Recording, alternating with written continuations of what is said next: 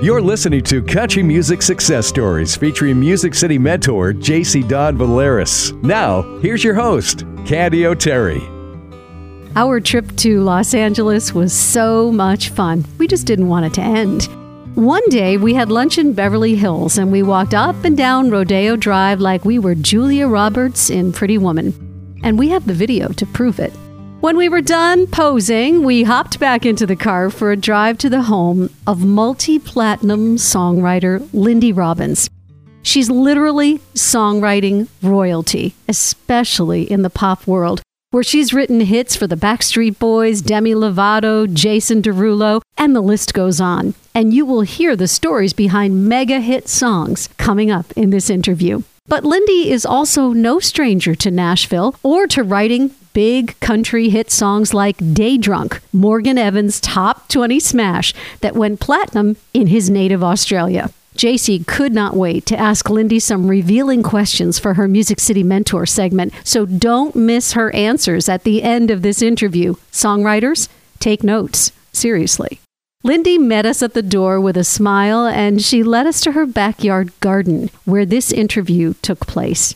She was more than happy to share so much about her career, including one of the keys to her success in the music business. Being a good person and being good at what you do so that even if you haven't had a hit in a minute, people still want to get with you. It's about the hang, it's about being cool, it's about treating everybody with equal respect.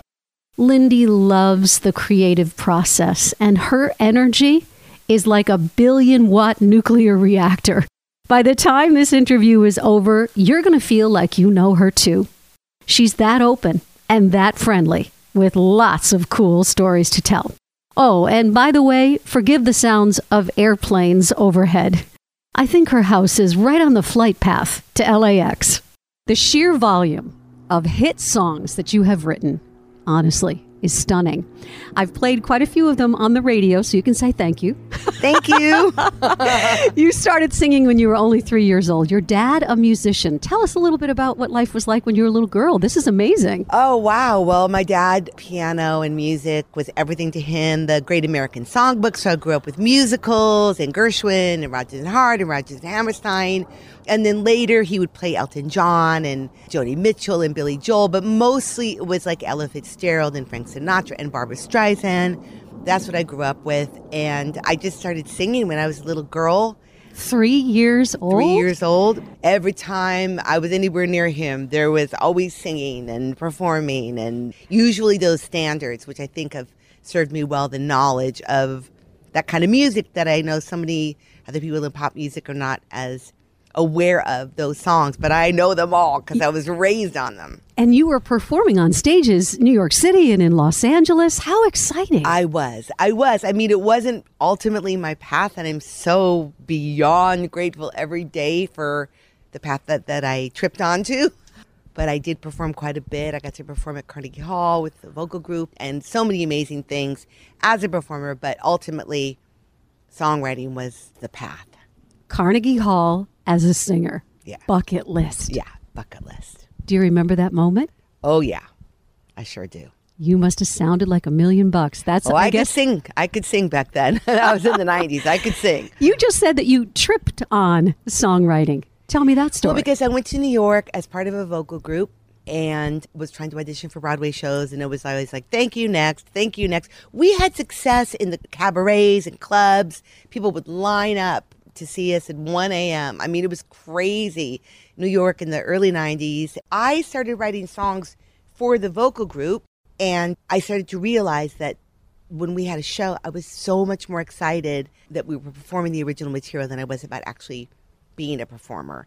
And then I had a few songs, and somebody did a favor to somebody else. One of the composers said, We'll see her, but we're not signing any writers. And I mean, I didn't even know what a publishing deal was. And I came and I had three or four songs, and they said, We want to sign you. Who's your lawyer? And I said, What? And like, how old were you when this happened? Well, we don't talk age. Okay. All right. Like so you were a young woman just getting started, yes. and you get a publishing deal which yes. feels larger than life. Yeah, no, it was incredible. And I just started to realize this is what I want to do. And then 1998, That's when I moved back to LA because even though I was in the cabaret world and musical theater at that point, I always still was a pop person.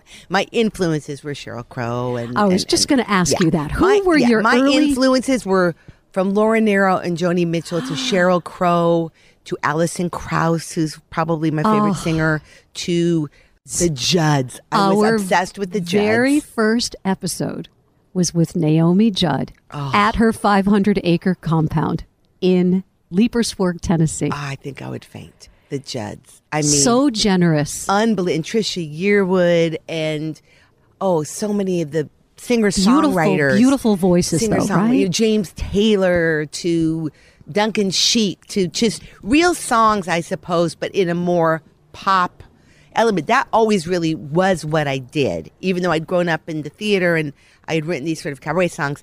That's who I was and what I was about. And so in 1998, I just realized this is what I want to do. I want to write pop songs. When we first walked into your home, I saw a beautiful baby grand piano. Do you play the piano as I well? I actually don't. okay. So I write melody and lyrics. I actually, now that I'm working on a couple of musicals, I've come to realize it was probably the biggest mistake of my life. I've always thought that it would be more of a hindrance because I work with such great songwriters, musicians, and producers. I always hear the music in my head. Does that happen first? Do you hear the music or Um, do you write the, It all the comes lyric? together when I'm writing things very rarely on my own for like a musical, but I can figure out very, very simple chords. But I never in my life had the patience to learn or do anything that didn't just come naturally to me. I never took a class or studied anything. I just realized I can write songs. I can write lyrics. what I a can sing. gift. What a Yeah, talent. I mean, it's maybe It- laziness too, but like I never could dance and I never could learn. And I just never had the patience for piano. And I wish that I would have. There's a discipline to songwriting. Can you tell us a little bit about how you write? Well, again, lazy and not disciplined because I've never, like this morning, I had a Zoom, which, you know, is one of the good things that have come out of the pandemic. And I had this crazy Zoom, three other people. One was in Amsterdam, one was in Norway, and one was in Berlin. Three young men. And we wrote two songs in two hours. This rarely happens. I never have ideas. I just somebody starts playing something and it just flies into them. I have too many ideas. I annoy people. What about this? What about that? And they're like, please give me a chance to think. Just please stop talking for one. I can feel it. I've learned to literally remove myself from the room because I'm just spurting ideas. Collaboration, though, is Oh. a magical thing, too. Have you worked with certain co writes where you just snapped? Apps. I've worked with so many co-writes where I snap and co-writes where it just wasn't a good fit. Tell me about the first time you ever heard a song that you wrote coming out of the radio. actually do remember it was incomplete. That was for the Backstreet Boys. That was my first hit. It was my first single. I had had a lot of cuts, but I never had a single. And I remember it was before streaming radio was so big, and they used to do the top 10 at 10 on Kiss. And I sat in my car and I just cried like a baby. And it was on there for a while. And every single night I sat in my car and turned on my radio to hear it. I tried to go on like I never knew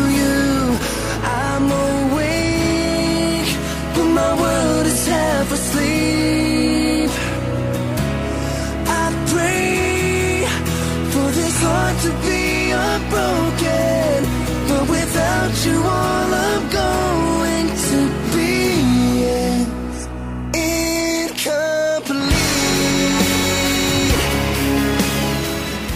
It never gets old, does it? Oh no! Sometimes I'll be like in the supermarket and I go, "What's that song?" And I'll be like, "Oh, that's my song." And sometimes I'll be like, "I wrote that," and I'm like, "No, I didn't write that. Somebody else's song that I just know." It's the funniest thing.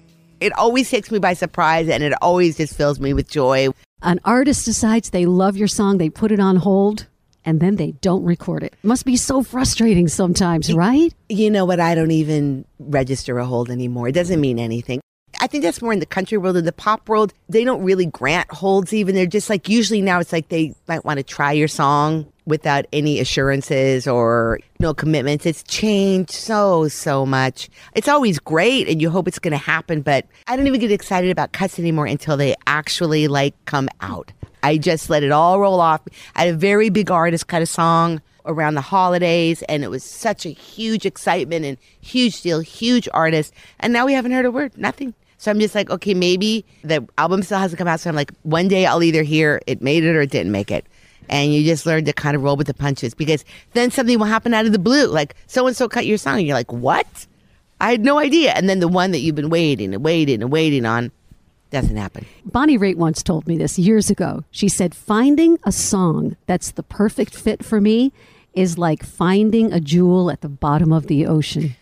Artists must be so grateful when your song is their perfect fit. Well, I also think maybe this is less of a pop thing because in pop, most of the artists want to write the song or write on the song or be part of the song. It's still an amazing thing when you find a fit. And I just uh, was blessed enough to have a song called Blessed on Kelly Clarkson's Christmas record. So that was really exciting because she still cuts outside songs, but it's becoming less and less that people will just cut an outside song. But You'll take it. I'll take it. Love to talk to you about the stories behind a couple of these really big mega hits. But before I ask you to tell the story behind Skyscraper, Demi Lovato's big number one song, I want to tell you a story about a woman whom I interviewed in Boston who is a stage four breast cancer survivor oh, with two young children. Diagnosed at 37, she is still alive today at 42, living with terminal breast cancer. Lindy, every infusion she has, she listens to Skyscraper Oh, in her headphones. Oh, boy. Oh, boy. And even as I'm telling you that, it's making me cry. How does it feel when you hear stories like that about your music? Well, this is a really intense one because, first of all, both of my sisters are breast cancer survivors. And I can't even really let this in too deeply, deeply right now because I'm trying to hold it together. too.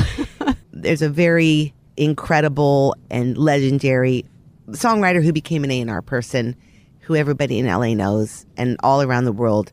His name is John Lind. John Lind wrote Save the Best for Last and Crazy for You for Madonna and Boogie Wonderland, but he became an A&R person who always believed in my songs. Skyscraper had sat around for a couple of years. Long story, but he decided he wanted to take a chance in it as a single for Demi Lovato. He passed away of cancer about three weeks ago. Well, he must be channeling us in this conversation. It was extremely, extremely difficult. That really is the highest compliment that could ever be given to a songwriter. I mean, that I change somebody's life or change somebody's day or help somebody to survive cancer because of this song that was just a joy to write. It must be one of the blessings of being a songwriter. Are you kidding? It's like, it's everything. You can take everything I have. You can break everything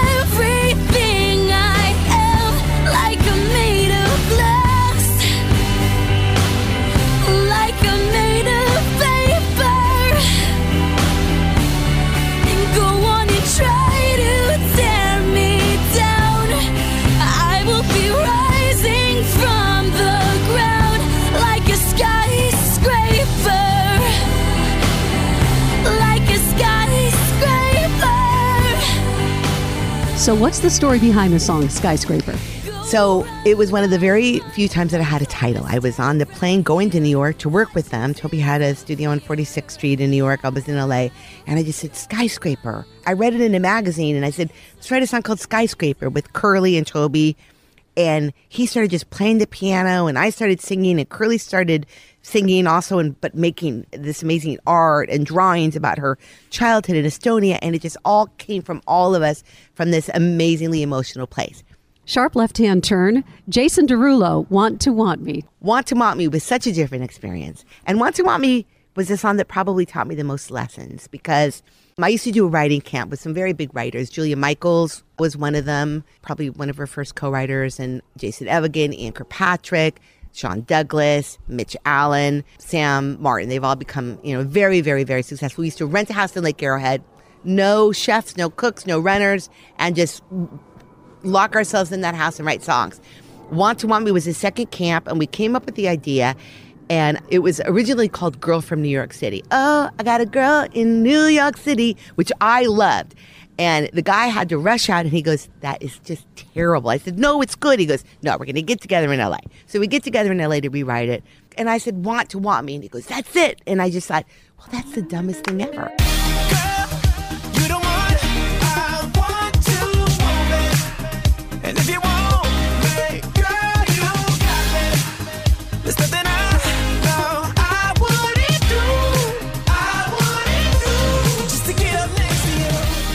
And it ended up being by far the biggest hit of my career. And I really learned something that it just it sang well and it felt good and it was the right words for that song. And it really taught me a lesson that simplicity is often the most difficult thing to do. And in this case, I think with the verses being very colorful and descriptive, this repetitive, just hooky chorus Very memorable. worked and it was memorable. And boy, am I grateful for that one. Big song in the country world, Day Drunk, Morgan Evans. Day Drunk Morgan Evans, Chris DiStefano is the co-writer and producer of that song. I had worked with Morgan years before. I think he wasn't even signed. He'd come on a writing trip from Australia and worked with myself and a, a, a writer that I used to work with by the name of Reed Vertelney. So he remembered me. And then Chris was a pop writer here in he had this tiny little crappy apartment in Hollywood. We used to write all together and he's an amazingly loyal person because whenever I would come to Nashville he'd say I'm you know because he had huge huge Nashville hits and he'd always say I'm putting 2 days aside from you. Tell me when you're coming, I'll make time, which is really rare. And that was actually a title, very rare for me. It's probably only happened about 5 times of any of the songs I've written and I had Day Drunk, and we were kind of stuck and looking through titles, and we got that one, and Morgan really related to it, and we just wrote the song. Let's get a little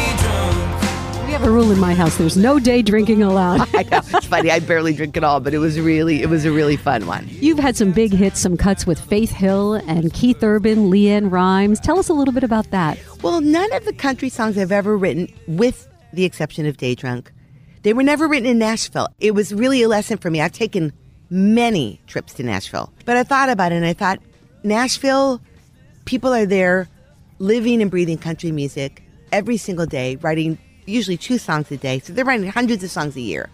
So somebody like me is going to come out for a week, really more of a pop writer, and be like, oh, let me write country songs. So I learned a long time ago, I just write what I write. Relationships are everything in Oh, every business and in the music business. Of course. Tell me how.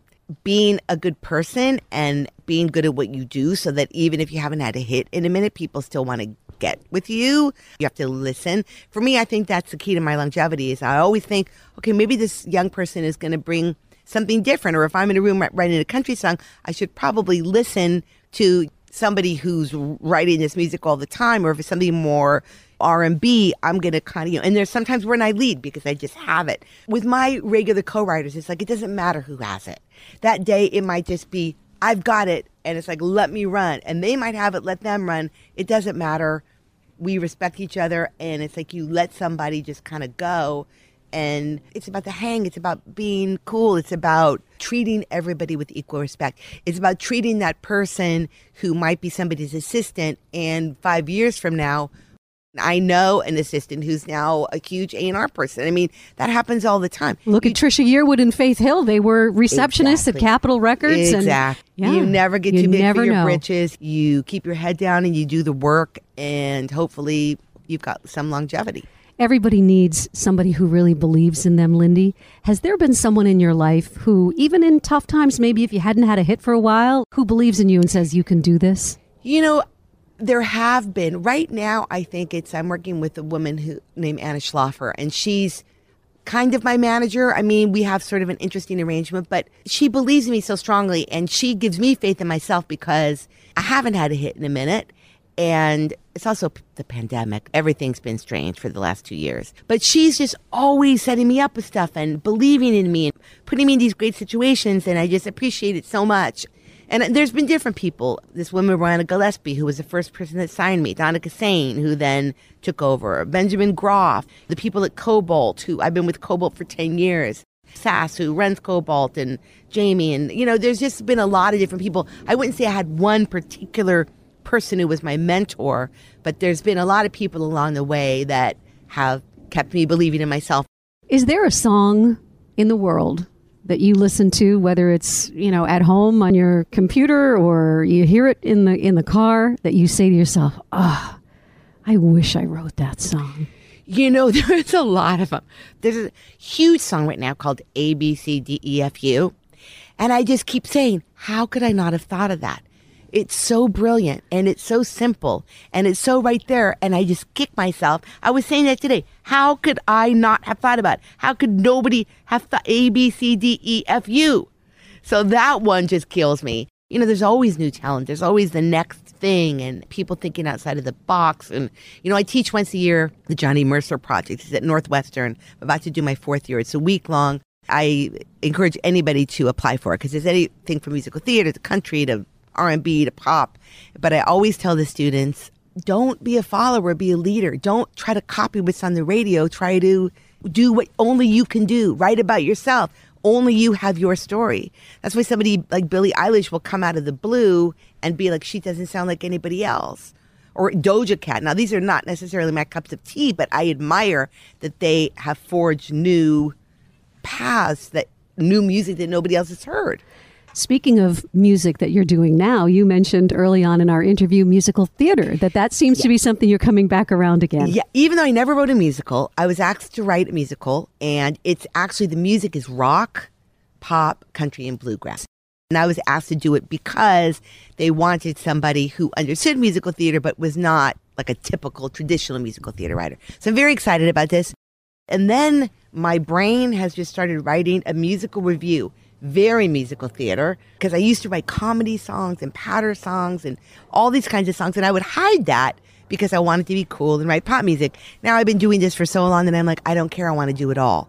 It's really been a long ride for you with so many different genres of Yeah. music. What do you wish you knew, Lindy, when you first got started as a songwriter?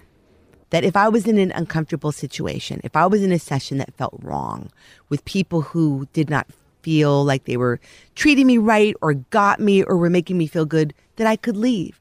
Or that I could just say, hey guys, something came up. Or, you know what, let's finish this another day and just tell my publisher or whatever. That did not feel good. Also, overbooking and chasing. Now, I think you need to have when you're younger this ambition and you need to say yes to a lot. And I said yes to everything. But in the beginning, it was too much to where I would just chase and chase and chase. Even when I knew in my gut, I'm exhausting myself. I'm doing three sessions today. I'm working on a Sunday. Now I freely, freely say no. I still have a little bit of that FOMO that we all have, like, but what if, but what if? And my husband, who I've only been married four months, so that was one of the biggest surprises. of my life. Congratulations. Thank you. We've been together four and a half years and never thought that was going to happen. But he's amazing. And always just like, you need an off day. And sometimes in my day off, that's when I'll come up with all kinds of things. So I need to recharge more. And I think I used to be really afraid to say no. Last two questions we ask everybody who sits where you are. And the first one is this is a huge body of work for you. What are you most proud of? I'm really proud of the songs that you brought up Skyscraper, Want to Want Me, Day Drunk. There's a song called Cinderella that a lot of young girls, like when I'm working with a 25 year old, like, like, oh my God, I grew up in that song and I know every step to the dance. I wrote it a cappella. And then I had a friend of mine help me, you know, he put chords to it. And it became like this. It was the Cheetah Girls and it became kind of an anthem. It's the only song I ever wrote like that, just all the whole thing a cappella. And Kevin Savigar ended up co-writing it with me, so I want to give him some kudos here. But I don't know, I'm really proud of that one because it is one that so many girls have posted about and said this, you know, shaped my life. Blessed, the the current one with Kelly Clarkson is very, very proud of that song. There's been a few along the way. I'd You've had say a lot of blessings, yeah, haven't you? I've had a lot of blessings, and I hope to have a lot more. What has been the key, do you think, to your success in music? I've had a really good eye for young talent. I've discovered quite a few people where maybe they hadn't had a hit, maybe they hadn't had a cut, but I heard somebody's voice or I got together with a, a producer. I'm not great with knowing what a beat should be, but just something about them and I gave them a shot. I had hits with these people. So I think it's always having an open mind and not being stuck in my ways at all. I'm open to really anything. And the reason I'm still doing this, and I have the great privilege of continuing to do this because I want to, not because I need to. So I'm very grateful for that. And I feel more inspired in some ways than I ever have. Lindy Robbins, I want to say thank you so much for being our guest this week on Country Music Success Stories. Oh, it's been my pleasure. Thanks Thank for you. having me. This is JC Don Valeris, your Music City mentor. Today, I want to talk with you about the art of co writing, because that's exactly what it is an art. If you're someone dreaming about getting to write with a hit songwriter, you're probably wondering what you need to do to make that happen and how you can rise to the occasion should you get the opportunity. I asked Lindy Robbins what she looks for when choosing people to write with, and this is what she had to say. For me, I need somebody who's a great musician. I'm I get in the pop world what they call a top liner, melody and lyric. And then I want somebody else who is a great singer because I prefer to have somebody else do a demo. So it's having the right combination of maybe the producer and somebody who's really great with lyrics, somebody who's really great with melody. Maybe everybody's great with everything, but I think it's a good combination. And I think it's just everybody just being able to listen, again, not be too in love with their own ideas, to listen to other people's ideas. Sometimes people like people to come in with an idea. I found that in Nashville. They like to start with a title. So I've always got my list of titles if that's the way somebody wants to start. I prefer to start with chords and music, but if somebody else comes in, like this happened to me a couple times recently as I've been writing more, that things have opened up where these young people that I worked with, and they had a whole idea. And I was like, I love that let's go with that. But let's, you know, I want to make it better, and I think this could be better. Instead of saying no, no, let, let's start from scratch. Like, but if the idea wasn't good, I might have said. Maybe put that aside for a minute and just start something fresh. So it's just being open to whatever and whoever has a great idea. Maybe it's me that day. Maybe it's somebody else. It doesn't really matter. You just want to collectively do something magical. Lindy is absolutely correct. Being prepared is always the very best option, even if all you have is a lyric or a hook or a melody. I want to tie this up with a piece of advice a fellow songwriter gave to me when I was just starting out in my career. She also happens to be a season one guest on this podcast, and that is Kelly Lang. Kelly told me this whenever you're going into a co write with another writer, consider it going into business with them. If your song happens to make it onto an album, you'll have contracts and royalties and publishing rights to discuss. And if it gets onto a television show, you could have to negotiate a license. And if you write that magical song that becomes a worldwide hit, the business side of that can be enormous. So when you are choosing your co writers, always choose wisely and pick the ones that you aren't afraid to go on what could be a magical lifelong journey. More wisdom you can use from JC Don Valeris, your Music City mentor. If you liked country music success stories, we hope you will spread the word about our podcast. And please leave a review of our show. Follow us on social at Country Music Success Stories. And by the way, that's the name of our website too. Our TikTok handle is Candy and JC. Our series is now available on the Country Line app, so please download that. You know, do all the things. We've got more legends to meet and stories to tell. This is Candy O'Terry saying thank you so much for listening to Country Music Success Stories, where the stars welcome us into their homes and their gardens, and they tell us how they made it in Nashville.